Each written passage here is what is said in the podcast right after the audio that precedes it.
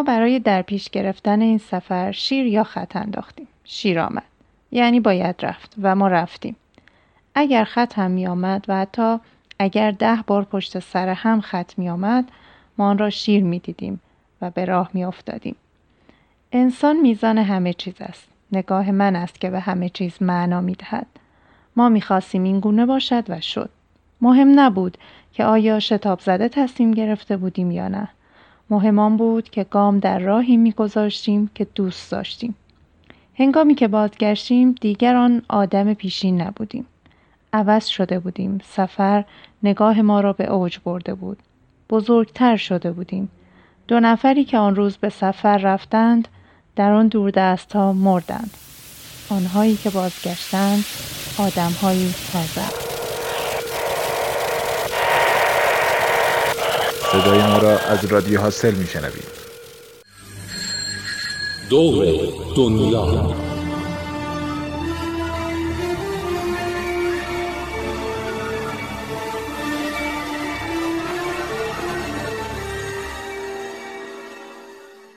تو قسمت قبل داستان رسید به جایی که مسیرمون بعد از گذر از توکیو، یوکوهاما و فوجی و دیدن قله فوجیاما رسید به شهر فوجیدا. موقع رسیدن به شهر باز هم یه بارون حسابی و شدید شروع شد و مجبور شدیم تا صبح توی رستوران 24 ساعته بیدار بشینیم و نزدیکی های صبح بزنیم بیرون. و حالا ادامه ماجرا. دو سه روزی بود که نتونسته بودیم جایی حمام کنیم. به خاطر گرمای شدید حسابی بدنمون عرق می‌کرد و لباسها کثیف می‌شد. از طرفی هم بارندگی و شرجی بودن هوا باعث شده بود که حسابی کلافه بشیم. واقعا به یه دوش آب گرم احتیاج داشتیم. شب قبلم که نتونسته بودیم بخوابیم. برای همین تصمیم گرفتیم که به محض پیدا کردن یه جای مناسب چادر بزنیم و استراحت کنیم. نزدیکی های زور بود که رسیدیم به یه شهر نسبتا کوچیک. وارد یکی از مغازه ها شدیم تا در مورد پارک و یا کمپگراندی توی اون حوالی بپرسیم. خوشبختانه یکی از کارمندا کمی انگلیسی بلد بود و ازش در مورد حمام پرسیدیم. شنیده بودیم که توی این کشورم مثل ایران حمام های عمومی وجود داره و میشه ازشون استفاده کرد. خانم کارمند فروشگاه با نقشه نشونمون داد که حمام یا به قول خودشون سنتو کجاست. خوشحال و خندون راهی پیدا کردن حمام شدیم. تو مسیرم یه معبد پیدا کردیم که کنارش یه پارک و لوازم بازی بچه ها وجود داشت و جای خیلی خوبی بود برای چادر زدن. قرار شد تا بعد از برگشتن از سنتو برگردیم و همونجا اتراق کنیم. همینطور که تو کوچه پس کوچه های شهر دنبال سنتو میگشتیم از جلوی یه مغازه دوچرخه سازی رد شدیم. آقای دوچرخه ساز با نگاهش ما رو دنبال کرد. نمی‌دونم چرا اما یه حسی به هم گفت که ترمز کنم. دور زدیم و برگشتیم تا آدرس سنتو رو ازش بپرسیم. چند کلام انگلیسی متوجه می‌شد.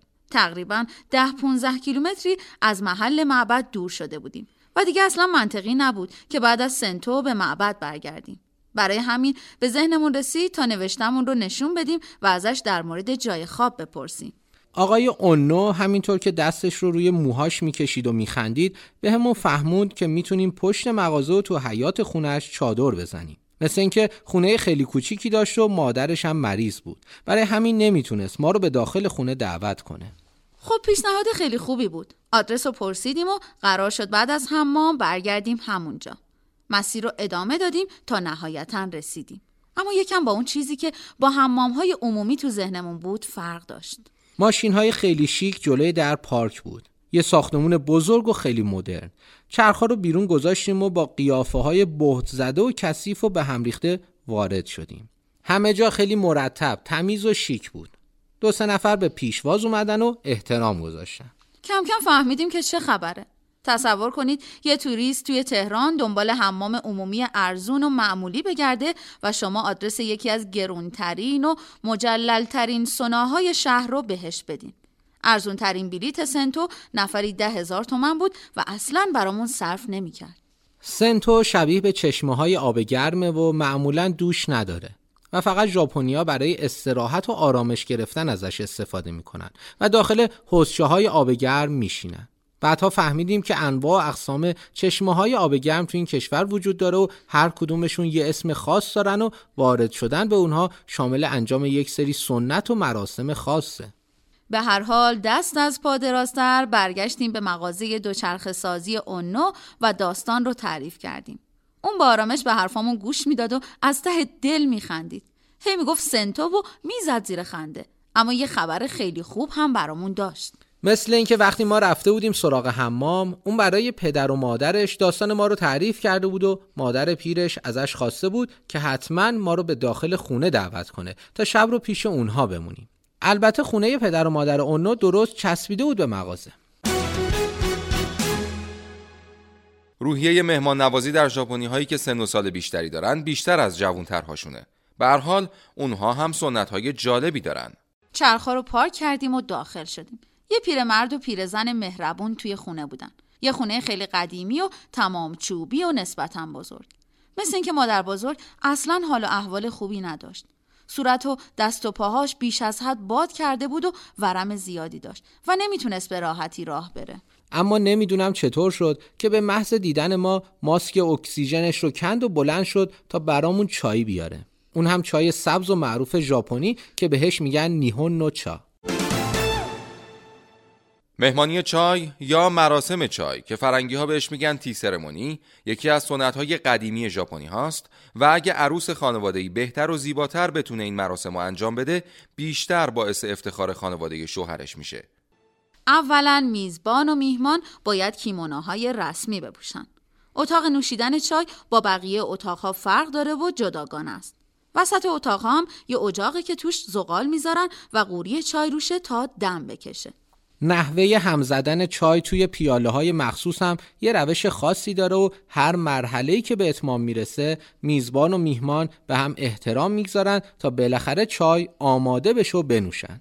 تصور اینکه بخوایم اینطور بنشینیم و ساعتها یه چای خوردن اون طول بکشم برامون سخت و دشوار بود. به هر حال مادر بزرگ بدون اینکه بخواد مراسم سنتی چای ریختن رو اجرا کنه دو تا پیاله چای سبز برامون اوورد و ما هم با اشتیاق زیاد سر کشیدیم. اون نو باید می‌رفت مغازه. ما موندیم با پدر بزرگ و مادر بزرگ.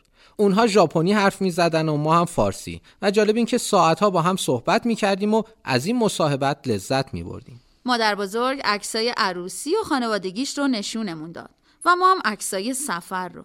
وقتی فهمید که ایرانی هستیم تلفن رو برداشت و به چند جا زنگ زد. حد می زدیم که داره به دوستا و فامیلاش میگه که دوتا مهمون ایرانی داره.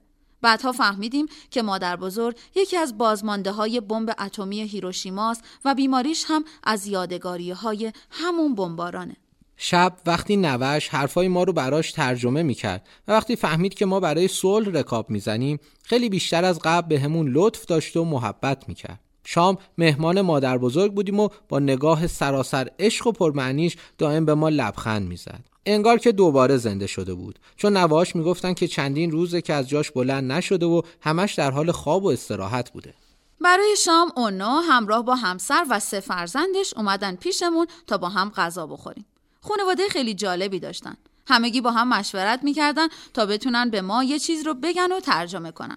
یه دیکشنری سخنگو داشتن که تند و تند توش به ژاپنی می نوشتن و اون دیکشنری معادل انگلیسی رو تلفظ می‌کرد. ما هم هر وقت می‌خواستیم چیزی بگیم و اونها متوجه نمی‌شدن تو دیکشنری تایپ می‌کردیم. اینطوری تونستیم کلی با هم حرف بزنیم. تازه قبل از خوردن شام هم تونستیم دوش بگیریم. شما هم می‌دونستید که ژاپنی ها عادت دارن به نشانه احترام کفشای مهموناشون رو جلوی در جفت بکنن؟ تو اکثر حمام های ژاپنی یه حوضچه کوچیکه که توش رو پر از آب داغ می‌کنن. تو این حوزچه ها یک سری المنت تا آب همیشه گرم و داغ بمونه. درست مثل چشمه های آب گرم. تو ژاپن به خاطر وجود کوههای آتشفشانی چشمه های آب گرم زیادی وجود داره و به همین خاطر تو روزگار جدید و قرن 21 مردم برای اینکه همون حس و حال رو تجربه کنن تو خونه هاشون چشمه های آب گرم مصنوعی می‌سازن. اما رفتن به حمام و نشستن توی حوزچه مراسم و قوانین خاصی داره. اول پدر بزرگ بعد پدر پسر و دست آخر خانوم های خانواده. برامون خیلی جالب و عجیب بود که تو این کشور با این همه تکنولوژی و مدرنیته هنوز قوانین مرد سالاری این چنین برقراره و اجرا میشه. ژاپنیا برای خوردن غذا معمولا روی زمین میشینن. درست مثل ما ایرانیا. اما به جای پهن کردن سفره یه میز چهارگوش وسط می‌ذارن و همه دور تا دور اون میشینن. برای راحتی بیشتر هم یه تشکچه مربعی شکل به نام فوتن برای هر نفر روی زمین گذاشته میشه.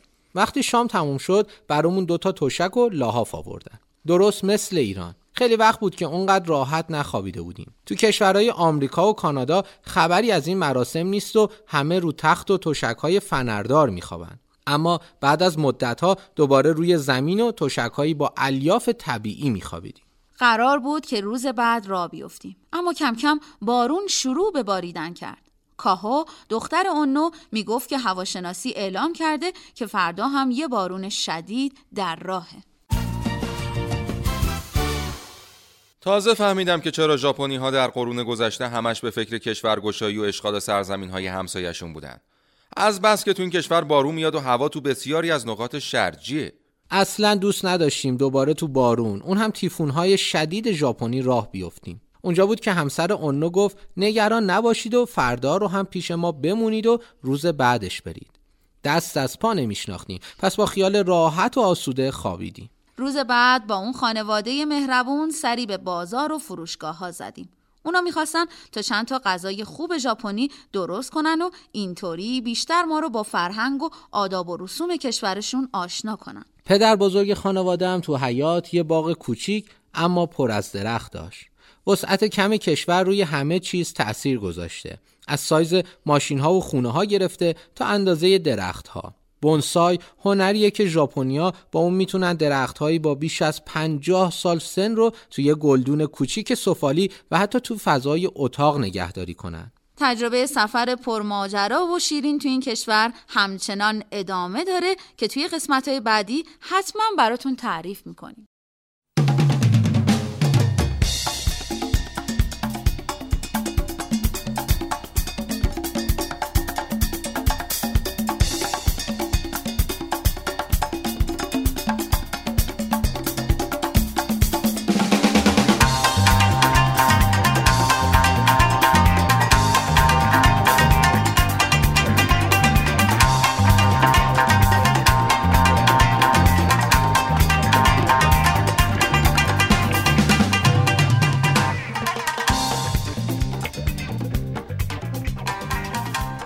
قسمت های قبل تعریف کردیم که به طور اتفاقی با یه خانواده ژاپنی که مغازه دوچرخه سازی داشتن آشنا شدیم و یکی دو روزی رو مهمون خونهشون بودیم. هنوز بارش های شدید بارون ادامه داشت اما چاره ای جز حرکت نبود و باید قبل از شروع فصل پاییز و سرد شدن هوا از کره و چین خارج می شدیم و حالا ادامه ماجرا صبح اول وقت قرار شد تا اونو و خانوادش رو ترک کنیم و راهی بشیم اما طبق آداب و رسوم باید قبل از خروج برامون دعا میخوندن. تو خونه همه ژاپنیا مخصوصا قدیمی ها که خونه بزرگتری دارن یه کمد چوبی و معمولا سیاه رنگ وجود داره که داخل اون مجسمه هایی از بودا به رنگ طلایی به چشم می‌خوره.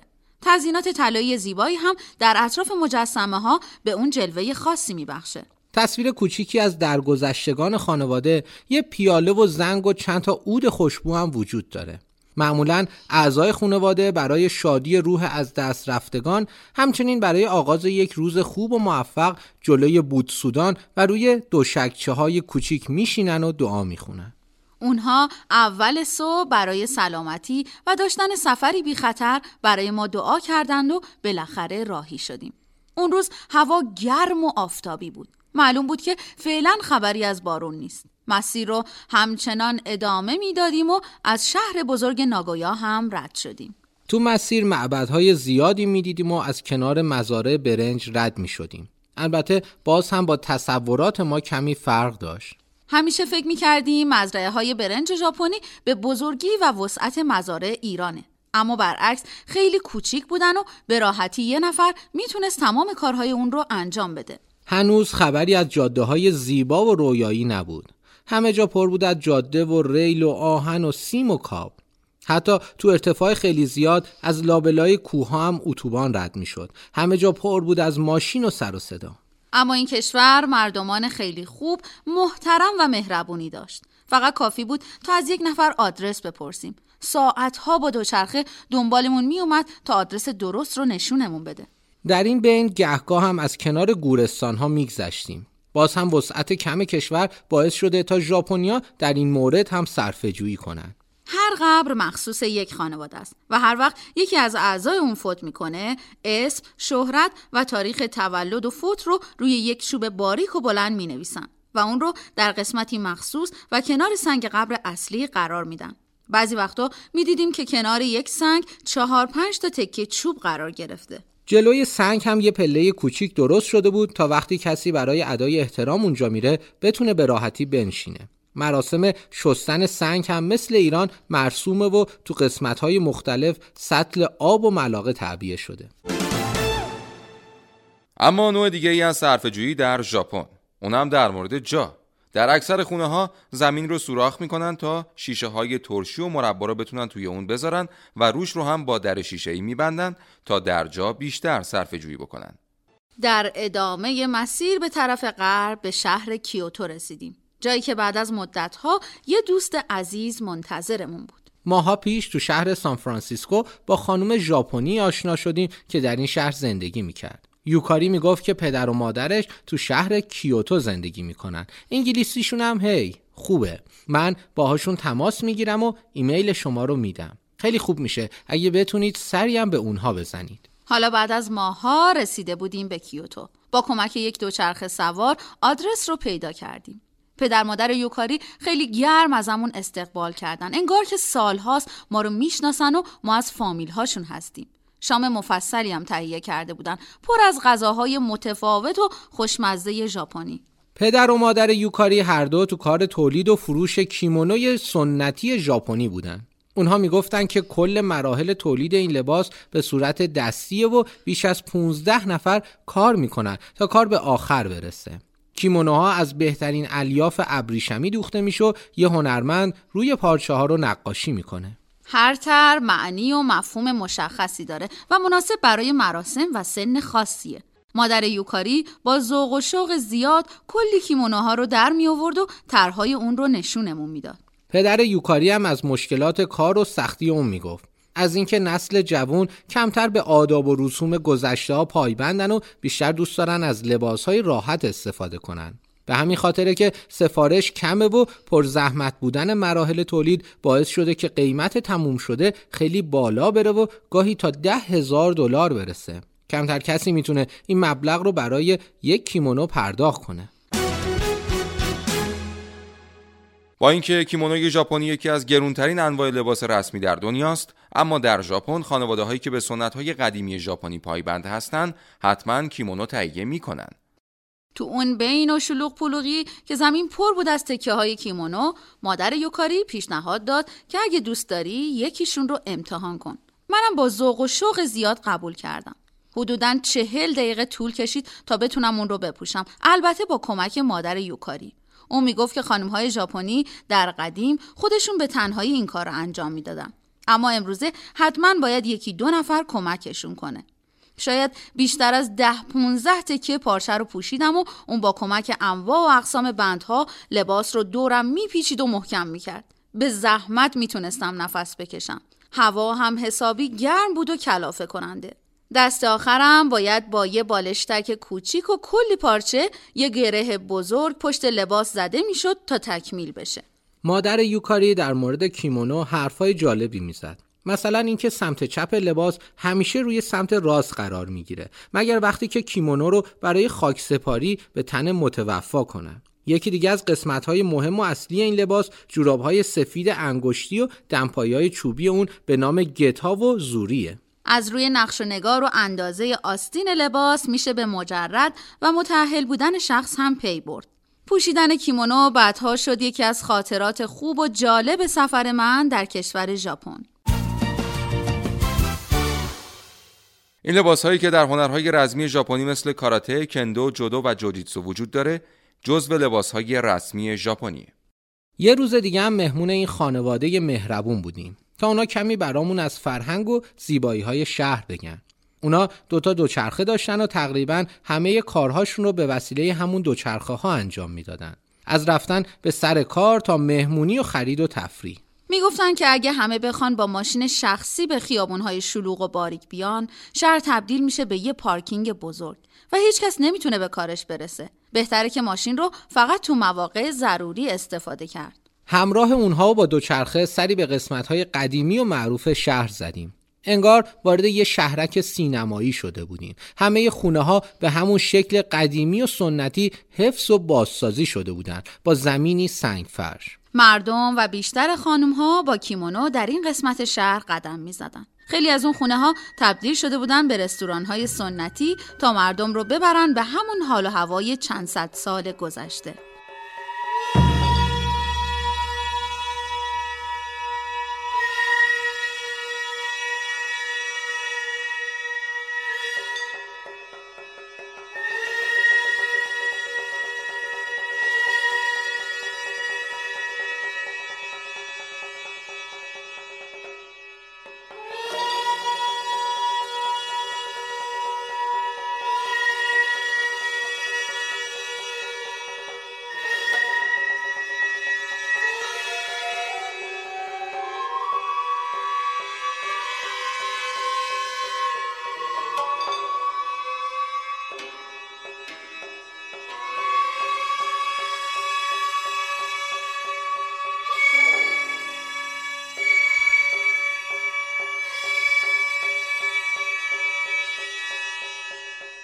موقع خروجم یک خانوم با کیمونو در حالی که یک چوب بلند به دست داشت مشتری ها رو بدرقه می‌کرد.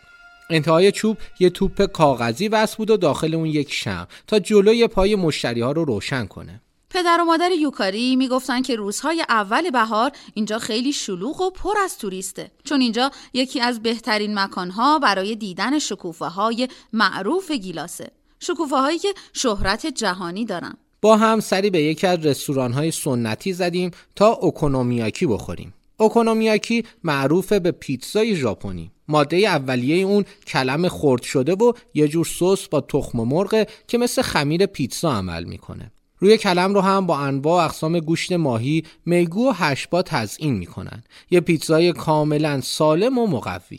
شهر کیوتو به جز محله های قدیمی و رستوران های سنتی جاذبه های طبیعی و تاریخی دیگه هم داشت و اونجا رو تبدیل کرده بود به یکی از مقصدهای اصلی گردشگرایی که به ژاپن سفر می‌کنن. شاید معروفترین این آثار باغ سنگی ریونجی و قصر طلایی کینکاکوجی باشه. باغهای ژاپنی نوعی سبک خاص در طراحی باغهاست که در اون از عناصر زیبای طبیعی استفاده میشه. معمولا تو این نوع از باغ گیاهان و گلهای رنگارنگ با عناصری مثل پله، حصار سنگی و نرده های بامبو همراه میشه. انواع اقسام جزیره های کوچیک و بزرگ که با پلهای سنگی و چوبی به بدنه باغ متصلند هم یکی دیگه از سمبل های اصلی باغهای ژاپنیه. یکی از انواع معروف این نوع از باغها باغ سنگی یا راک گاردنه. تو این مدل دیگه خبری از گل و گیاه و درخت نیست و همه چیز سنگیه. به گفته خود ژاپنیا باغ سنگی محل مناسبیه برای تمرکز و آرامش گرفتن.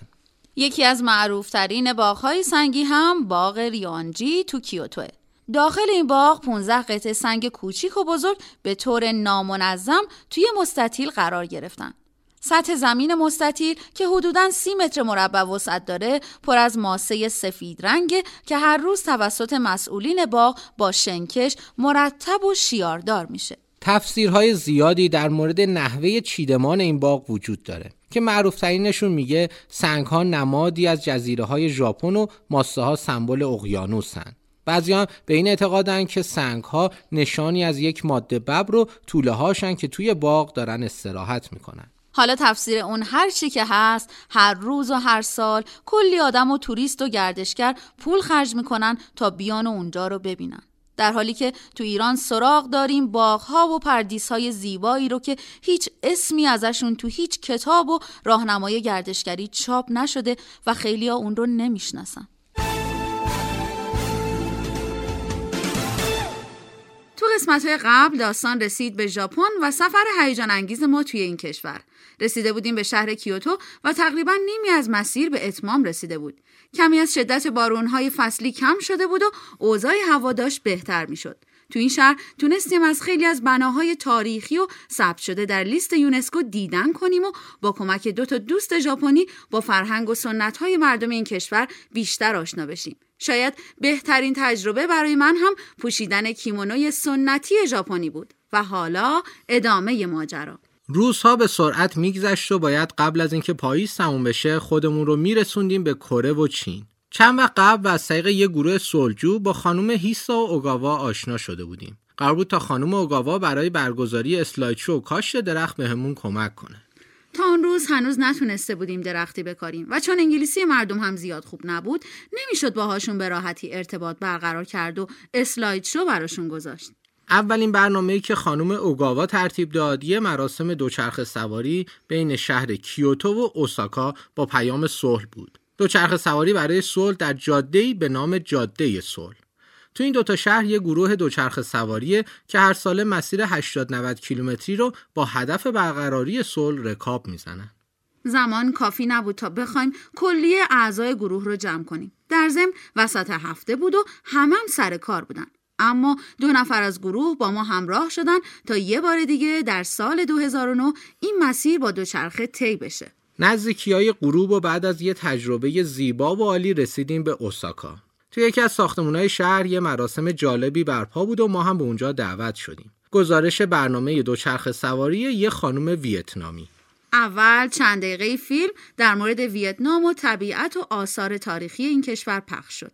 قسمت دوم هم مربوط به بمباران و کشته ها و زخمی های جنگ ویتنام بود. فیلمی که تقریبا همه رو به گریه انداخت. آمریکایی‌ها در جنگ ویتنام از بمبایی استفاده کردند که این بمبا روی ژنتیک مردم بعضی از مناطق ویتنام اثر گذاشته و هنوزم که هنوزه بچه‌هایی به دنیا میان که میراث وحشتناک جنگو با تولدشون به ارث می‌برن. نوبت رسید به صحبت‌های خانم تیکی اوتو یه خانم 50 60 ساله با موهای سفید و یه کلاه سبز ویتنامی. اون به زبان محلی خودشون حرف می‌زد و یه نفر حرفاش رو به ژاپنی ترجمه می‌کرد. دست آخرم خانم اوگاوا صحبت ها رو به انگلیسی برای ما ترجمه می‌کرد. به این طریق متوجه شدیم که خانم هووین یکی از بازمانده های جنگ و دست چپش رو در جریان شکنجه از دست داده. چند سال پیش هم دچار سرطان میشه و تقریبا همه دکترها از زنده بودنش قطع امید می‌کنن. اما هووین با خوندن یه مطلب به فکر میفته. خوندن مقاله‌ای که توش نوشته شده ورزش می‌تونه به درمان سرطان کمک کنه. به همین خاطر دوچرخش رو بر میداره و شروع می‌کنه به رکاب زدن و سفر کردن به شهرهای مختلف. حالا از اون موقع نه سال گذشته و دکترها اعتقاد دارن که زنده موندن بیمارشون یه معجزه است. چند وقتی هم هست که خانم هووین تصمیم گرفته تا با پیام صلح و ضد جنگ با دوچرخه به کشورهای دیگه سفر کنه. باور کردنی نیست ولی اون حالا اینجا بود و رسیده بود به شهر اوساکا جایی که بیش از 1600 کیلومتر مسیرش رو با دوچرخه طی کرده. شاید این عدد برای دوچرخه سوارای دور دنیا و دوچرخه سوارای حرفه‌ای عدد کوچیکی باشه ولی برای یه خانم 50 60 ساله که با سرطان دست و پنجه نرم می‌کنه و تنها یک دست سالم داره عدد خیلی خیلی بزرگ و قابل توجهیه. به نظر من که یک شاهکاره. در حین شنیدن صحبت ها ما هم کمی تعجب کردیم که چطور میشه با یه دست رکاب زد. اما وقتی چند دقیقه فیلم از نحوه دوچرخ سواری خانم هووین پخش شد نه تنها ما که کلیه کسایی که اومده بودن برای دیدن مراسم از هیجان و تعجب ایستادن و شروع کردن به دست زدن و تشویق. یه دوچرخه بدون دنده قدیمی و زنگ زده. از همون دوچرخه هایی که شاید پدر بزرگای ما سوار می شدن. خانم هووین به جای زین نشسته و روی باربند عقب تا بتونه دست ناتوانش رو به زیر زین قفل کنه. اینجوری یکم بیشتر می‌تونست تعادلش رو حفظ کنه. خبری از کوله و ساک ضد آب و لوازم جانبی هم نبود.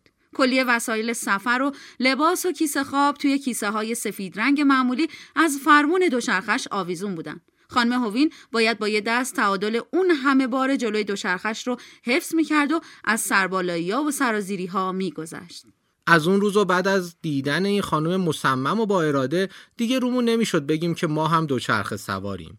با اینکه سفر ما هم سخته و بعد خیلی چیزها رو تحمل کنیم اما همیشه تو فکریم که بهترین کوله و کیسه خواب و دوچرخه و کلاه رو بخریم و اگه اونا نداشته باشیم نمیشه. اما این خانم به ما فهموند که حتی با یه دوچرخه قدیمی و بدون وسیله خاصی و فقط با قدرت اراده میشه حرکت کرد و جاری بود و به گوشه گوشه دنیا سرک کشید و از صلح و دوستی گفت. با خودمون فکر می‌کردیم که اگه قرار باشه مثل اون رکاب بزنیم حتی یک متر هم نمی‌تونیم جلو بریم چه برسه به 1600 کیلومتر بعد از تموم شدن مراسم جلو رفتیم تا از نزدیک با خانم هوین آشنا بشیم و اون رو برای دوچرخه سواری به ایران دعوت کنیم. هوین به محض دیدن ما منو در آغوش کشید و از گوشه چشماش قطره های اشک سرازیر شد. گویا از قبل ما رو میشناخت و می‌دونست که هدف ما هم مثل خودش جهانی سراسر صلح و آرامشه. پس با اشتیاق دعوت ما رو پذیرفت و در مقابل از ما هم خواست تا حتما به ویتنام سفر کنیم. از اون روز به بعد دیگه تحمل سختی های سفر برامون خیلی آسونتر و راحتتر شده بود. و هر وقت خیلی خسته می شدیم کافی بود تا چند لحظه ای به خانم هوین و کاری که انجام داده فکر کنیم تا همه چیز رو فراموش کنیم و با کلی انرژی و سرحال به راهمون ادامه بدیم. فردای اون روز خانم اوگاوا توی ساختمون دیگه مراسمی شبیه به مراسم برنامه ویتنامی ها رو برای ما تدارک دید تا ما هم بتونیم در مورد سفر و ایران صحبت کنیم. مهمون ویژه برنامه ما هم همون خانم دوچرخه سوار ویتنامی بود. البته به همراه دوست و همکارش که سمت ریاست بخش فرهنگی موزه صلح ویتنام در شهر هوشیمین رو داشت. یکی از دوستای اوگاوا هم وقتی فهمیده بود که قصد درختکاری داریم ابتکار جالبی کرده بود. اون می‌گفت که اینجا فضاها خیلی کم و محدوده و تو خیلی از خونه ها و مراکز فرهنگی باغچه‌ای برای کاشت درخت حتی یه نهال کوچیک هم وجود نداره. برای همین هفتش تا گلدون زیبا که گیاهی به نام درخشه امید و خوشیومنی داخلشون کاشته شده بود همراهش آورد تا بین افراد پخش کنه و هر کس که می‌تونه از اونا مثل یه درخت واقعی تو خونش نگهداری کنه. حالا که حرف از نگهداری درخچه امید در منازل شد خواستم از شما دوستان شنونده تقاضا کنم. از گلهایی که تو منزلتون نگه میدارید خوب مراقبت کنید و به موقع بهشون آب بدین. چند تا مراسم درختکاری و نمایش اسلایدشو دیگه هم توسط خانم اوگاوا ترتیب داده شده بود. روزهای خیلی پرکار و شلوغی بود و باید به خیلی جاها سر می‌زدیم و تا می‌تونستیم از ایران و طبیعت و فرهنگ کهن اون برای مردم بیشتر صحبت کنیم. بهترین وسیله برای رسیدن به مقصد هم مترو بود. درسته که کمی برامون گرون تموم می‌شد اما سرعت خوبی داشت و کمتر خسته می‌شدیم. قرار بود تا خودمون رو برسونیم به ساکای سیتی و توی دانشگاه پرستاری اونجا هم سخنرانی کنیم و هم درخت بکاریم. تو ایستگاه مترو با هم گرم صحبت بودیم و موضوعایی رو که باید راجع بهشون با دانشجوها صحبت کنیم رو نکته برداری می‌کردیم و روی کاغذ مینوشتیم. مترو ایستاد و در باز شد و ما مثل همیشه سوار شدیم. اما به محض ورود احساس کردیم که همه یه جوری نگامون می‌کنن. اول کلی جا خوردیم. بعد زیر چشمی وسایل و لباسامون رو چک کردیم. همه چیز عادی بود. پس مشکل چیه؟ بیشتر اوقات این اتفاق میافتاد. خب ما خارجی بودیم و چهرمون برای ژاپنیا متفاوت و جالب بود. اما این بار همه یه جور دیگه ای نگاه می‌کردن که اصلا برامون جالب و خوشایند نبود. اهمیت ندادیم و روی یکی از سندلی های خالی نشستیم و مشغول صحبت شدیم. همینطور که گرم صحبت بودیم یه لحظه نوشته صورتی رنگی که روی بدنه کوپه چسبیده شده بود توجه ما رو به خودش جلب کرد. روش نوشته شده بود واگن مخصوص خانم ها بعد از اینکه نوشته رو خوندم با توجه بیشتری مسافرها رو نگاه کردم. به جز من بقیه مسافرها خانم بودن و تنها مرد کوپه من بودم از خجالت نمی‌دونستم چیکار کنم. فقط خدا خدا می‌کردیم که زودتر برسیم ایستگاه بعدی. به محض رسیدن قطار دوتایی به سرعت پریدیم بیرون و رفتیم توی کوپه معمولی. درسته تو مترو بعضی از شهرهای ژاپن واگن مخصوص خانم ها وجود داره و ما اصلا بهش توجه نکرده بودیم. نشونش هم نوشته های بزرگ صورتی رنگی بود که روی زمین و ستون های قسمت ورود به قطار چسبیده شده. به هر حال رسیدیم پیش خانم اوگاوا. با تعریف ماجرا کلی بهمون خندید و بعد با ماشین اون راهی دانشگاه شدیم. دانشجوهای پرستاری کلی سوال عجیب و غریب داشتن که ما جواب خیلی از اونا رو نمی‌دونستیم. مثلا اینکه چند درصد پرستارا تو ایران خانم و چند درصد آقا هن. و یا شغل پرستار ایرانی به چه بخشهایی تقسیم میشه و ردبندی اونها چیه؟ لباس پرستاره خانم و آقا تو ایران چه فرقی با هم دارن؟ و آیا اونها هم کلاه سفید به سر می‌ذارن یا نه؟ تا جایی که می‌تونستیم جواب می‌دادیم و سعی می‌کردیم جواب باقی سوالها رو از طریق اینترنت پیدا کنیم و نشونشون بدیم. مثلا عکس پرستارای ایرانی و نوع پوشششون. وقتی همه سوالا تموم شد در مورد سفر و آثار تاریخی و طبیعی ایران هم تصاویری نشون دادیم و رفتیم سراغ کاشت درخت. اسم این درخت هم به نوع خودش جالب بود. دانشجوهای ترم یک 26 نفر بودن و خواستن به افتخار اونها و دوره تحصیلشون اسم 26 برای درخت انتخاب بشه. بعد از درختکاری هم از همون خواستن توی یکی از کلاس‌های عملیشون شرکت کنیم. کلاس بیشتر شبیه بیمارستان بود با کلی تخت و وسیله. یه گروه نقش بیمار رو اجرا می‌کردن و گروه دوم نقش پرستار. گروه پرستار باید تمام موارد مربوط به مراقبت از بیمار رو اجرا می‌کردن. از نبض و فشار خون و سایر علائم حیاتی گرفته تا روحیه بخشیدن و غذا دادن و کمک به بیمار.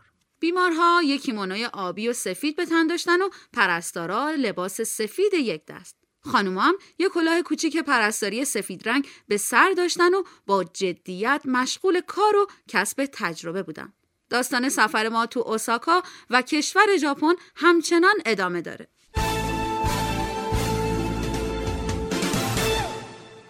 اگه دوست دارید همراه با این دو جهانگرد ایرانی با تجربه های جدیدتر و مناطق گوناگون دنیا آشنا بشید حتما برنامه بعدی ما رو بشنوید